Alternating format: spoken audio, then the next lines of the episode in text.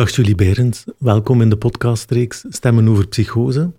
Dat is een podcast die ik, Stijn van Eulen, presenteer. Ik ben zelf hoogleraar aan de Universiteit in Gent en ik maak die podcast vanuit de universiteit, maar in samenwerking met Psychose uit België en ook met het Museum Dr. Gislain en het Gentse Universiteitsmuseum. Um, ik nodig elke aflevering iemand uit die geschreven heeft, uh, geschreven heeft over psychose.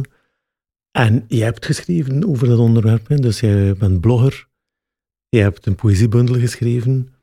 En dus jij bent een van die mensen die, die doet, die schrijft over die heel bijzondere ervaring, die een leven volledig op zijn kop kan zetten, die er ook uh, onverwachte wendingen kan aangeven, maar die ja, ook toelaat om een zoektocht aan te gaan over hoe dat je dat leven wel kan inrichten. Hè.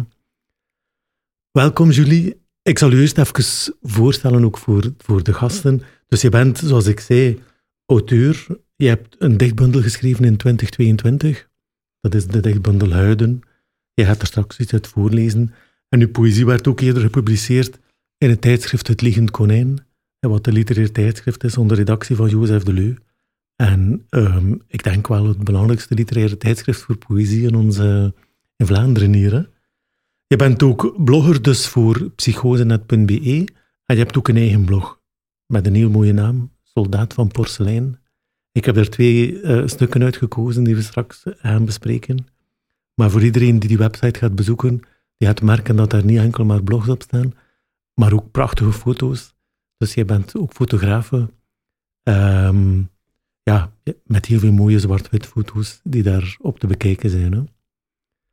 Zo, um, onze podcast heeft eigenlijk twee onderdelen. We gaan enerzijds, je hebt fragmenten gekozen, ik heb fragmenten gekozen. Inderdaad. Het zijn een stukje fragmenten over uh, crisiservaring en wat dan moeilijkheden zijn waar dat je op botst. En anderzijds fragmenten over de draad opnieuw op te pikken. Hè. Klopt.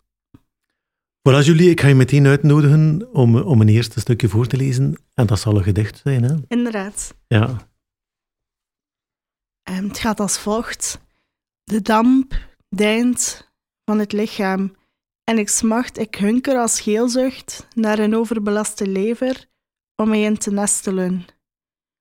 Onze tanden ontrafelen de structuur van het woord. Ik zag de drift in onze aderen getekend, hoe wij als wolven onze honger stillen. Ik was vergeten hoe organisch wij waren die avond, hoe wij blootsvoet stampend de letters doofden en gewichtig tafelden, hoe wij de woorden te slapen legden onder de vlerken van ons lijf. Maar verteerd is het woord niet. Al is de honger gestild, speelt de misselijkheid me parten Nu de klanken op mijn maaghaasje overspelen, weet ik wel dat een woord ze niet ging doen aan ons. Amai, Julie, de, de, de, luisteraar ziet dat niet, maar hij leest niet voor, maar hij vertelt het gedicht Dat gedicht ken ik van buiten. Ja, ja. Het is ook al een ouder gedicht. Um, ik heb het zo in een, in een transitieperiode in mijn leven geschreven. En um, ja, ik draag het eigenlijk voor omdat, omdat in de tijdsgeest dat toen was voor mij een heel belangrijk gedicht was. En kan je er iets over zeggen van wat was die tijdsgeest? Wel, um, ik was toen 18 jaar en ik was eigenlijk van mijn 15e tot mijn 18e ben ik bijna non-stop in opname geweest. En had ik drie schooljaren niet kunnen afwerken. Dus ik zat nog in het vierde, drie CA-testen. En ik was, ja, met dat ik 18 was, al mijn oude klasgenoten en vriendinnen studeerden af, maar ik niet. Ik moest mijn vierde nog doen. Mm en dan hoorde ik langs alle kanten, mijn meisje, je moet je middelbaar niet afwerken, je gaat toch niet kunnen werken, wat heb je dan aan het diploma? En je hebt veel te veel stress, het is veel te stresserend. Allee, ik voelde mij zo opgegeven. Mhm. En in die periode heb ik dat gedicht geschreven. En um, is er zo wat begeleiding vanuit jeugd en poëzie opgestart, om zo ja, mij wat te coachen eigenlijk. En dat gedicht, dat ene gedicht, had mij het gevoel dat ik wel iets kon. Mhm. Los van alle mensen die zeiden dat ik het eigenlijk maar moest opgeven, ook al was ik eigenlijk nog maar 18 jaar.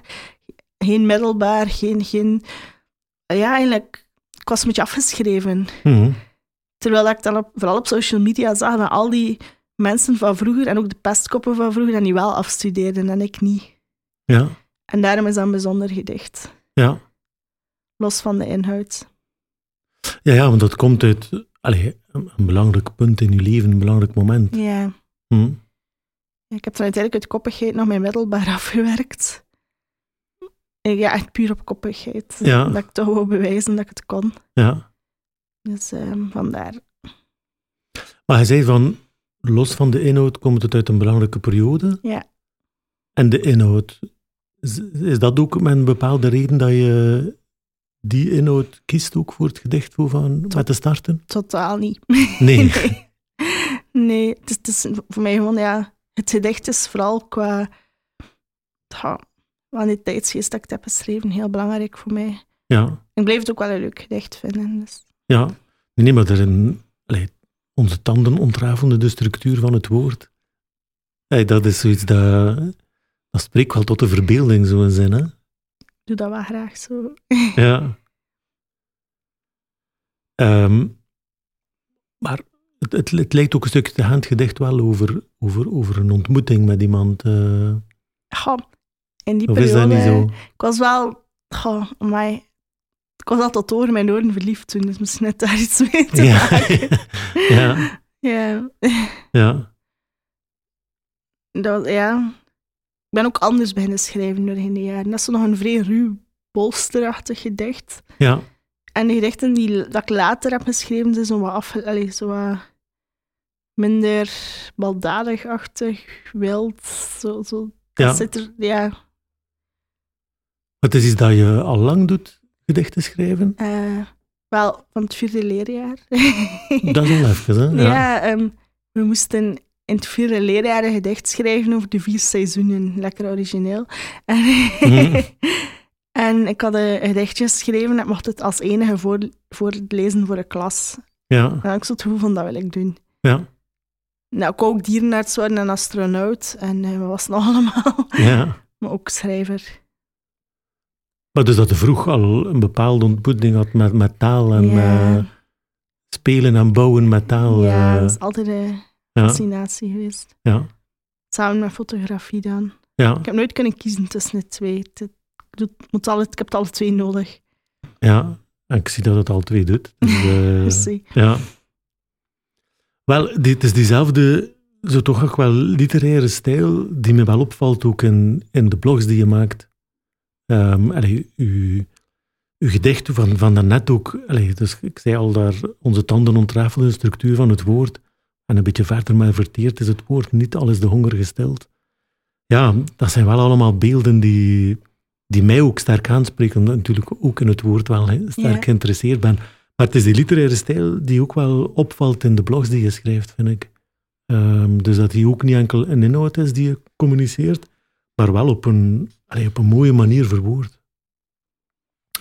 Zal ik anders meteen een blog Ja, voorlezen? Ja, dus vanuit, uw, vanuit van op uw blog Soldaat van Porselein ehm, heb ik dus een eerste fragment gehaald. En eh, de titel daarvan is De schade na manie. Ja. Dus ik lees het voor. Hè. In mijn manische en hypomane periodes kende ik geen grenzen. Quasi elke week startte ik een nieuw en volgens mij geniaal project op, waarmee ik de wereld desastreus zou veranderen. Ik zou de mensheid iets doen inzien, onze planeet anders maken. Ik dacht uit te verkoren te zijn. Dus ik startte Facebook-pagina's op, maakte logo's en tekstjes als geen ander. Ik mailde mijn heel adresboek, inclusief oud-leerkrachten, lokale politici en anderen, om een sprankelend project over seksualiteit, dat ik slechts tien minuten voordien had bedacht. Ook begon ik mijn eigen opvang voor verwaarloosde en mishandelde hamsters. Ik was een wervelwind, niet te stoppen, en uiteindelijk richtte ik veel schade aan. Eens mijn gemoed gezondere vormen begon aan te nemen, zag ik welk slagveld mijn storm aangericht had. Ik was manisch geweest. Na de manie was er veel schaamte. Ik was tenslotte een andere Julie, ook al bleef ik wel mezelf. Ik voelde dat ik moest bewijzen dat ik anders was dan de persoon die zich de maanden daarvoor zo hek gedroeg, zo druk, zo onuitputtelijk, zo overdreven enthousiast, zo impulsief. Want wat moest ik nu doen? Hoe moest ik puin ruimen? En hoe moest ik anderen ervan zien te overtuigen dat ik niet de manie ben, dat ik Julie ben, dat ik nu wel rustig kan zijn, dat ik nu wel nadenk voor ik iets onderneem, dat ik niet zomaar een hoop hamsters in huis haal, of tientallen mensen mail omtrent net bedachte en toch niet zo geniale projecten. Het is moeilijk uit te leggen hoe het voelt om na een manische en of psychotische periode terug contact op te nemen met mensen die me enkel tijdens de voorafgaande crisis hebben gekend. Mensen die me enkel als manisch en psychotische Julie kennen en niet als de stabiele, rustige Julie van daarvoor. Vaak schaam ik me dan echt voor hoe ik me gedroeg. Dan pieker ik ook over het niet meer serieus genomen te worden. Want ik ben toch die gekke jonge vrouw die denkt dat ze president van Amerika zal worden. Hoe kan die gekkin nu X of Y doen? Terwijl ik me er intussen helemaal van bewust ben dat president van Amerika worden een beetje hoog gegrepen is. En dat ik helemaal niet naar Amerika wil. De schade in het landschap is soms gigantisch en ik weet niet altijd hoe te herstellen. Ook aankopen die ik heb gedaan, dure spullen die ik naar de manie nooit meer heb gebruikt, zoals een tablet die stof ligt te vergaren. Het is niet altijd eenvoudig om te leven met de angst dat dit weer zal gebeuren, dat de euforie en volledige grenzeloosheid me opnieuw zal overvallen. Ook al gaat het nu wel goed. Ik heb de ECT gehad, ik neem een lithium en andere medicijnen.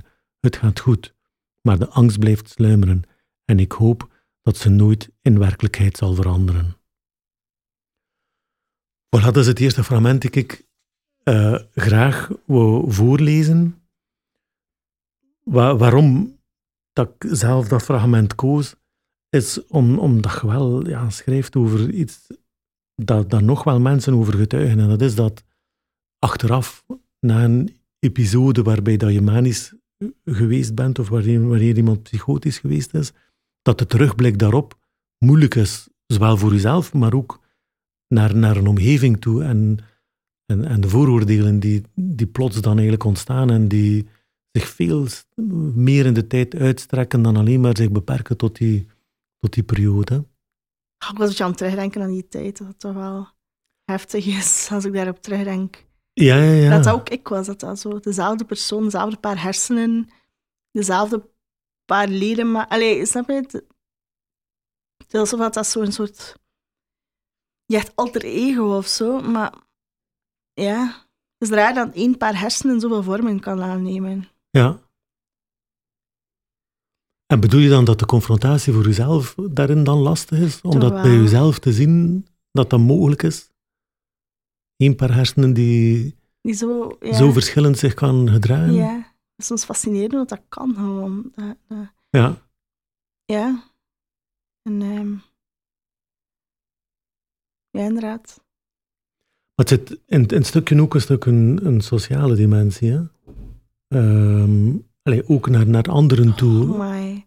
Ik die 400 mails bij zoals spreken dat ik heb gestuurd. Ja. Oh, ik had iedere week wel een geniaal project. En uh, ja, ik schaam me daar wel zo'n beetje achteraf. Als ik dan zo mensen van vroeger like, op straat tegenkom, dan verstop ik mij. Omdat ik zo moeilijk vind om tot gesprek aan te gaan van hoe is het nu? En mm. klinkt misschien een beetje gek, maar...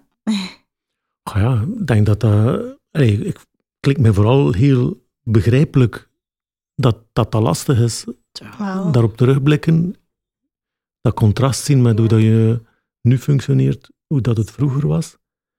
En dan vervolgens de anderen onder ogen komen die we misschien gezien hebben in de crisisperiode. En enkel toen, dus die mij enkel als crisis mm Julie kennen en niet als Julie erna.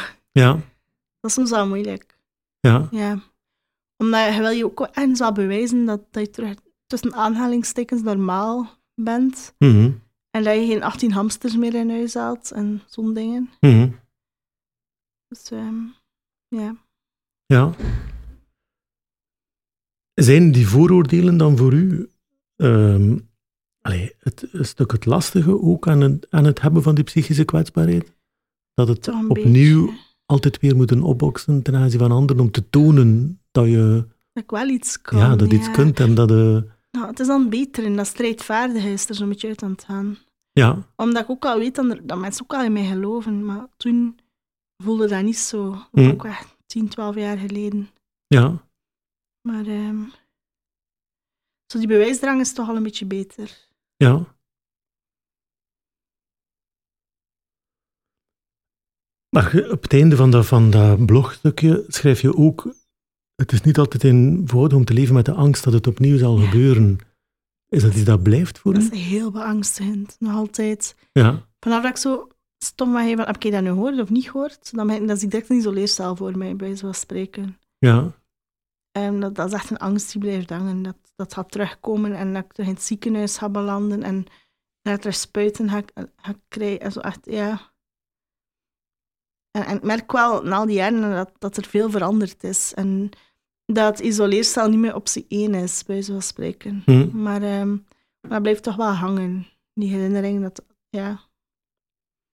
Het lijkt een beetje het doembeeld, zo van, als je zegt van vanaf dat iets hoort, dat, dat je kunt twijfelen, oei, was het nu echt? En dat je dan het doembeeld ziet voor u van... Super beangstigend. Ja.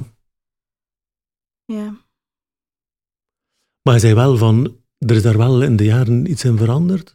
Bedoel je dan in, iets veranderd in de zorg die je zelf mocht ervaren, die je krijgt op crisismomenten? Ehm, ik merk doorheen die van mijn vijftiende tot nu, Mhm. grof geschat, dat dat, ja, dat dat anders is geworden. Ook dat, dat, ja, die isoleercel wordt eigenlijk veel minder ingezet dan wat ik gemerkt heb. Mhm.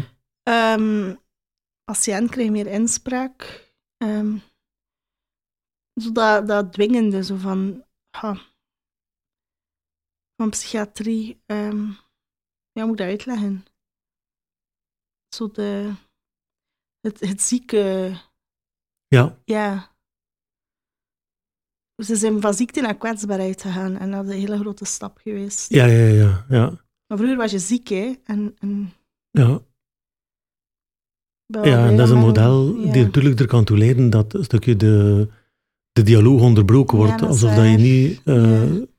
vatbaar bent voor redenen meer en dat er niet meer met je moet gepraat Nee, dat worden. is zo. Dat is de ziekte. En Ja. Ik ben blij dat dat nu zo wat genuanceerd wordt, langzaamaan. Ja, Maar uiteindelijk, ja, wat is ziek en wat is gezond? Ik, ik heb diabetes, is dat dan ziek? Ben ik daarom... Allee, Mhm. ehm, ja. De grens is gewoon zo dun tussen ziek en gezond. En, en ja, het is alsof dat we... Dat we minder... Maar. Het is alsof dat we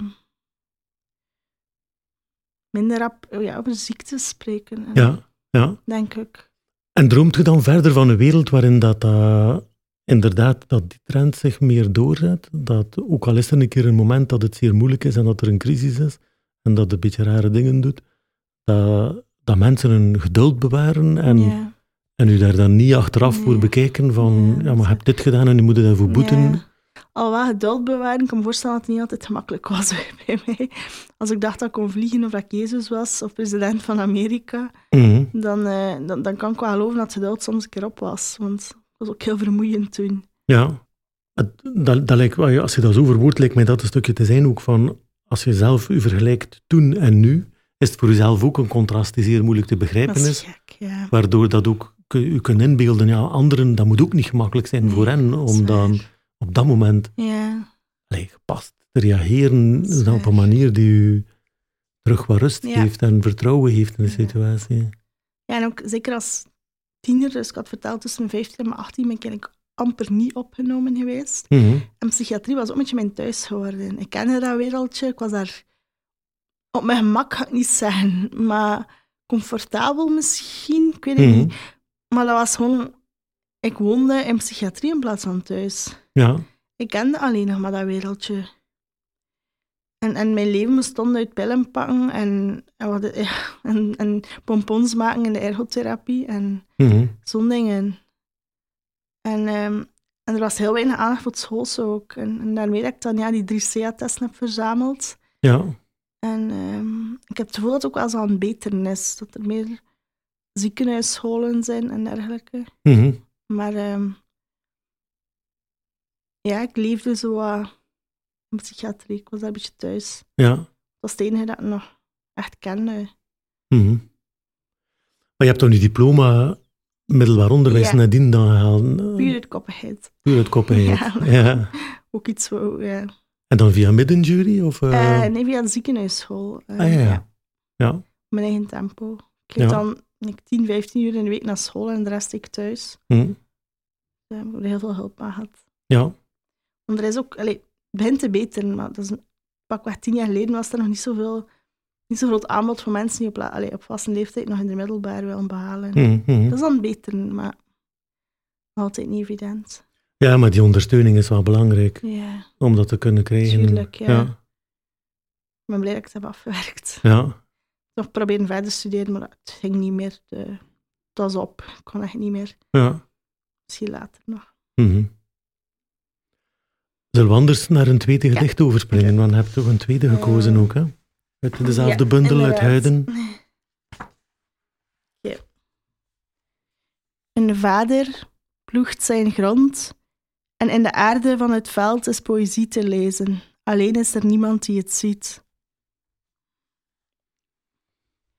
Ben geschreven, ehm er zo nagedacht is, mijn papa is vorig jaar overleden aan Mhm. een hele vliegende vlammende kanker. Hij was 51 jaar. En ehm, hij heeft nog mijn dichtbundel in zijn handen gehad. Kort voordat hij stierf, een paar dagen voordat hij stierf. En hij zei tegen mij van, Julie, ik vind het heel mooi, maar ik snap er niks van. Ja. dat gebeurt wel bij Ja, poëzie natuurlijk. En, hè? eh, dat is- en ehm, mijn vader was ook landbouwer, ik kom uit de landbouwersfamilie. En ehm, ja, ik vond dat hij zijn gedicht wel verdiende hier. Ja, ja. Nou, mijn papa echt, ja, toch een heel groot verschil heeft gemaakt in mijn leven. En, Mhm. en ja, is moeten sterven, Mhm. ja. Maar je spreekt hier ook over ehm, de aarde van het veld, dat er poëzie in te lezen is en dat niemand dit ziet. Nee. Wat, wat druk je daarmee uit? Iets van de schoonheid van het landschap? Of, dat of- ook. En, en dat poëzie ook wel een beetje overal in zit. Dat niet de plechtige dichter is die Ja, eh, vanuit zijn hoge tafel met pen en inkt poëzie... Allee. ja, Nee, poëzie mag wel wat toegankelijker zijn. ja. En, ehm, en er is... veel- Ja, Maar ik lees het ook wel een beetje als een pleidooi voor, een pleidooi voor schoonheid. ja. En ook een soort pleidooi voor ehm, gezien dat datgene dat geploegd is, hetgeen dat kapot is, dat gezien wordt. Hm? Ehm, en ook zo het ploegen als een soort omgooien. Ja, je leven niet ook om, omgegooid wordt. En, Hm. Ja, toch zeker mijn papa zo overlijden. Ik ben blij dat ik geen... Allee, ik, ik wist dat hij ging sterven, maar ik zoiets van, ik ga hervallen, dat komt helemaal niet in orde. En het is denk ik heel goed gegaan. Hm? Het is nu een jaar en... ehm, ja, het is wel goed... Allee, hoe, ja... Het is gelukt om toch wel stabiliteit te behouden. Ja, Samen rookstop heb ik volgehouden. Dus, ja, ja. ja, Maar voor een boer is het ploegen ook het begin. begin van iets nieuws en het einde Ja. van iets ouds. Ja, Ja, het is ook zijn seizoen die start. ja Ja, dat is waar. En ook gewoon het leuke op de boerderij als kind. ja, Reizen, ja, dat zat er niet in. Mijn ouders hadden veel werk. Maar we hadden echt wel, ja, de boerderij als speeltuin. Mhm, mhm. En we hebben ons echt wel, ja, rot geamuseerd. ja. En was dat toen al dat je, allee, want nu is het zo, de poëzie die valt te lezen in de aarde, maar er is niemand die het ziet. Zag jij het vroeger als kind? Of is het na- nadien Ehm. maar dat je daar iets van, diep dat poëtische van dat werken van de boer? Ik moet zeggen dat ik als kind dat ik mij vaak een beetje zoals zonderling voelde. Dat ik zo, mij vaak niet echt begrepen voelde. Hm? Ehm, ik voelde mij zo, "Oh, ik heb iemand ooit iets moois horen zeggen. Die zei een, een tulp in een rozentuin. Ja, Heb ik iemand horen zeggen, maar ik weet niet wie. En dat vond ik heel mooi. En zo voelde ik me ook wel als kind. Ik was zo'n tenger, gevoelig. Ja, ik had ik mijn huiswerk vergeten maken. Ik heb like, de hele nacht liggen piekeren dat de juf boos ging zijn. hm. Ook al had mijn mama in mijn agenda geschreven dat dat gewoon allee, niet gelukt is. Ik, ja, het is heel, heel gevoelig. Ja. Je zegt, ik was, ik was heel gevoelig. Ehm, maar iemand die toen buiten met dingen bezig was? Wa- Was jij toen al met, met dat poëtische zo, de dingen zien, de, de aarde bekijken en zo? eh, Toch wel, ja. hm. Heel veel fascinatie altijd. Ja. Ook zo, ja. Ja, toch wel. Hm. Ik, was ook, ik sliep heel slecht als kind. En dan ik was ook een klein nachtlampje.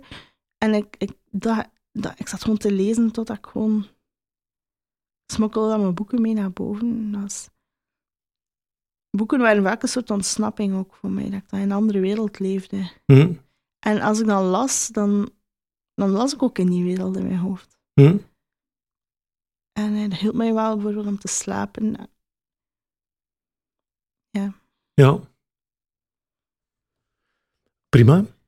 Zullen we overgaan naar een volgende blogje Ja. die ik gekozen heb? Dus die tekst noemt hier leven met een psychische kwetsbaarheid. Over ziekte en kwetsbaarheid wordt meestal negatief gesproken, wat ook logisch is. Niemand belt vrolijk naar zijn ouders om te zeggen dat hij of zij niet kan gaan werken, wegens een depressie of een andere psychische aandoening. Ook bij mij is dat zo. Als kind en jonge tiener had ik zoveel plannen voor het leven. Ik keek er naar uit om iets te maken van mijn leven. Ik barstte toen al van ambitie en studeerde hard. Tot de psychische problemen echt doorbraken en ik voor een omweg moest kiezen. Ik noem het liever een omweg, want het is bij lange geen doodlopend straatje. Waar een ander de auto snelweg neemt, rijd ik aan 30 km per uur langs alle mooie dorpjes die onderweg te zien zijn. En zeg nu zelf, op een autosnelweg is maar weinig te bewonderen, buiten een glimp van het atomium als je de Brusselse ring neemt. Net die omweg zorgt voor de mooiste race. Alle mooie dorpjes zien, in plaats van een 120 km per uur door het land racen. En af en toe een matte taartje mag ook. Psychisch kwetsbaar zijn is effectief heel zwaar. Want nu romantiseer ik het nogal door de metafoor van de omweg die ik gebruik. Vergeet niet dat ik op mijn omweg ook wel eens zonder benzine val of met een lege autobatterij zit. En dat ik veel meer kilometers afleg dan iemand die de reguliere weg bewandelt. Die vrolijke bewerkte selfie toont niet welke puinhoop het soms achter in de camera is. Zo ook met mijn omweg. Die extra kilometers afleggen is niet altijd gemakkelijk en kost meer energie dan de reguliere weg. Maar ik doe het, omdat ik veel te nieuwsgierig ben om het niet te doen. Een psychische kwetsbaarheid is niet het einde. Soms betekent het doorbreken van psychische problemen net een nieuw begin. Veel mensen blijven de auto snelweg nemen, ook al voelen ze dat hun auto tegensputtert en dat ze in slaap vallen achter het stuur. Tot de auto crasht en er een nieuwe wereld is. Een wereld van vaak psychiaters, psychologen, pillen en praten. Een wereld waarvan je nooit dacht dat je erin zou terechtkomen. En dan denken mensen: dit is het einde. Maar eigenlijk is het heel vaak een nieuw begin. De auto laten herstellen, leren besturen, zodat er weer mee kan gereden worden. En vaak, niet altijd, is dat langs de omweg. Is de eindeloze autosnelweg niet meer mogelijk. Maar dat is geen zekerheid. Het kan evengoed wel zo zijn. Every window on Alcatraz has a view of San Francisco. Dat was de tweede blog Ja. die ik dus gekozen heb. Ja, vertel een keer, wat, wat, wat is voor jou de, de belangrijke idee die daar zo wat in zit? Ik heb vooral voor de metafoor van de omweg gekozen, omdat de omweg heeft meestal dezelfde finish. En ga ook zo'n beetje een, het idee van... ehm ik denken. Maar bij die omweg ook denken meteen aan... ehm heb de rat race, heb de mensen die altijd gehaast zijn, Ja, inderdaad. die op de autosnelweg rijden, die niet veel zien, die geen tijd hebben. Nee, en dan anderzijds heb je het idee de, de omweg, Ja, wat een beetje afwijkt van het is standaard parcours. Ja, het standaard parcours maakt je ook blind is soms. Ja, Hij ziet enkel ja, wat er vlak voor je ligt. ja, Ik wil niet blind worden. Ik wil, ik wil, ik wil er ook wel geraken via mijn omweg dan. Maar ik wil niet verblind zijn door dat atomium langs de autostrade. mhm, En, en die bollen die je ogen... Ehm, ik wil gewoon laten zien dat dat ook wel kan. En dat misschien, ja, je gaat een keer platte band hebben en een keer, een keer zonder benzine vallen, maar je het ook wel geraakt. En ook wel moet toelaten dat andere mensen komen met benzine om je te helpen. mhm. Dat ik niet alleen moet doen, die omweg. Ja, Maar ehm, voor mij is die metafoor heel belangrijk geweest om toch het gevoel te hebben dat, dat ik iets allee, bereikt heb, is een lelijk woord, maar ehm, dat ik ergens raak waar, waar ik vrede mee heb dat dat is waar ik geraakt ben. Ja. Bedoel je dan ook van, ja, ook al is het niet via die hoge snelheidsweg dat je, dat, dat je op weg bent, maar dat je wel ook fijne ontmoetingen kunt hebben met, met anderen en, en, en dingen kunt doen die, die zinvol zijn, Ja. waar dat je verbinding ontwikkelt ook. Dat klopt, ja. Dat is waar. Ja. Maar tegelijkertijd schrijf ook in dat tekstje ehm, dat je het niet mag romantiseren. Of dat eh, die omweg niet enkel maar dat positieve is, zo, maar dat het ook soms, dat we zonder benzine vallen of met een lege batterij zitten, dat dat ook wel Tuurlijk. lastig is Tuurlijk, op die momenten. dat is waar. Ja, maar je bent, ja, het is, dat het is niet eindeloos uiteindelijk. En soms kan, ja, kan ook iedereen gewoon overkomen. Ja. Het is niet het einde, die psychische kwetsbaarheid. Nee, het is het begin van iets nieuws. En, en oké, ik had misschien liever, ik had liever, misschien liever de autostrade genomen. En, en, en, en ja. Maar moet je zo leren. Papa zei altijd: ehm, je moet kijken en dankbaar zijn voor hetgeen dat je hebt. En niet kijken naar hetgeen dat je niet hebt. Dat was het laatste dat hij zei tegen mij. Eigenlijk is dat wel zo. Probeer gewoon te genieten van, van de klaprozen langs de velden. Van, van de kleine paadjes dat ik neem. Mhm. En probeer niet te veel te kijken naar die autostrade. Mhm. Want uiteindelijk, allee, het is, tempo is oké zoals dat nu is. En ik mag van mezelf niet verwachten dat ik meedoe aan die reis en die... Ook omdat, indien dat je dat wel zou gaan vergelijken, dan dat, dat, dat leidt alleen maar tot je ongelukkig voelen. Ja, omdat ik dan kijk naar bijvoorbeeld mensen die wel hebben kunnen verder studeren en dergelijke. En dan moet ik denken van ja, nee, ik moet gewoon dankbaar zijn en blij zijn dat ik mijn middelbaar heb kunnen afwerken. Mhm. En niet kijken naar hetgeen dat ik niet heb. Mhm. En ik vind dat wel een mooie gedachte. Dat je, Maar misschien niet altijd gemakkelijk in onze maatschappij. hè. Nee, nee, maar we moeten mee kunnen. Hè. We moeten allemaal fulltime werken. En 16 hobby's en vier keer in een jaar op reis. En ehm, en ja, het is like zo, ik zo like, bijna een norm geworden. like. Mhm. Zo, ik, wij gaan nu van de zomer niet op reis. En, en zo, allee, ga je nu niet op reis? En ik denk van, dat moet toch niet? Ja. Dat is like een, een, een iets geworden, dat we allemaal, ja... Dat we blijven- bijna raar zijn dat we vier keer in een jaar op reis gaan. Het is een beetje overdreven, maar weet wat ik bedoel. Ja, ja, maar Ja. zo'n maatschappij waarin dat er checklists, bij wijze van Ja. spreken, wat dat je allemaal moet doen Oh, echt niet voor mij. om erbij te horen. Ja, en Eh, ik probeer me van distancieren, want uiteindelijk allemaal zo relatief. En is dat, is dat een worsteling om je daarvan te distancieren? Niet echt. In het begin wel zo. Ik pak wel als tiener wil je erbij horen en wat je doet wat andere mensen doen. En is ook dat je de 2025 gepasseerd bent en je zoiets van, ik ga mijn eigen weg wel bewandelen. Ja. En eh, ja, En welke rol spelen zo vrienden voor jou daarin? Is dat voor jou belangrijk om daar anderen te hebben die, die u daarin ja, misschien ook een beetje volgen, die dat ook op die manier wat proberen ergens aanpakken? wel. Maar ik heb natuurlijk heel veel mensen in psychiatrie leren kennen. Mhm. En oh, hoe moet ik dat uitleggen? Ehm, soms is het voor mij te zwaar om met mensen van vroeger in psychiatrie om te gaan, omdat ik op de duur een soort, oh, hoe moet ik dat deftig zeggen, Ehm, je neemt een soort rol aan in gesprekken en dergelijke die enkel nog over psychiatrie gaan. En ik Mhm. doe een opleiding fotokunst deeltijds, gewoon om een keer uit dat wereldje te zijn. Ik wil over iets anders dan psychiatrie te Mhm, praten. Want, ehm, want op duur heb je dat een beetje gehad, hoor. Ja, Want, want ik wil zo'n... Ja, er is zoveel meer in het leven. En oké, ik heb die kwetsbaarheid, maar ik wil niet dat die kwetsbaarheid mij overneemt. ja.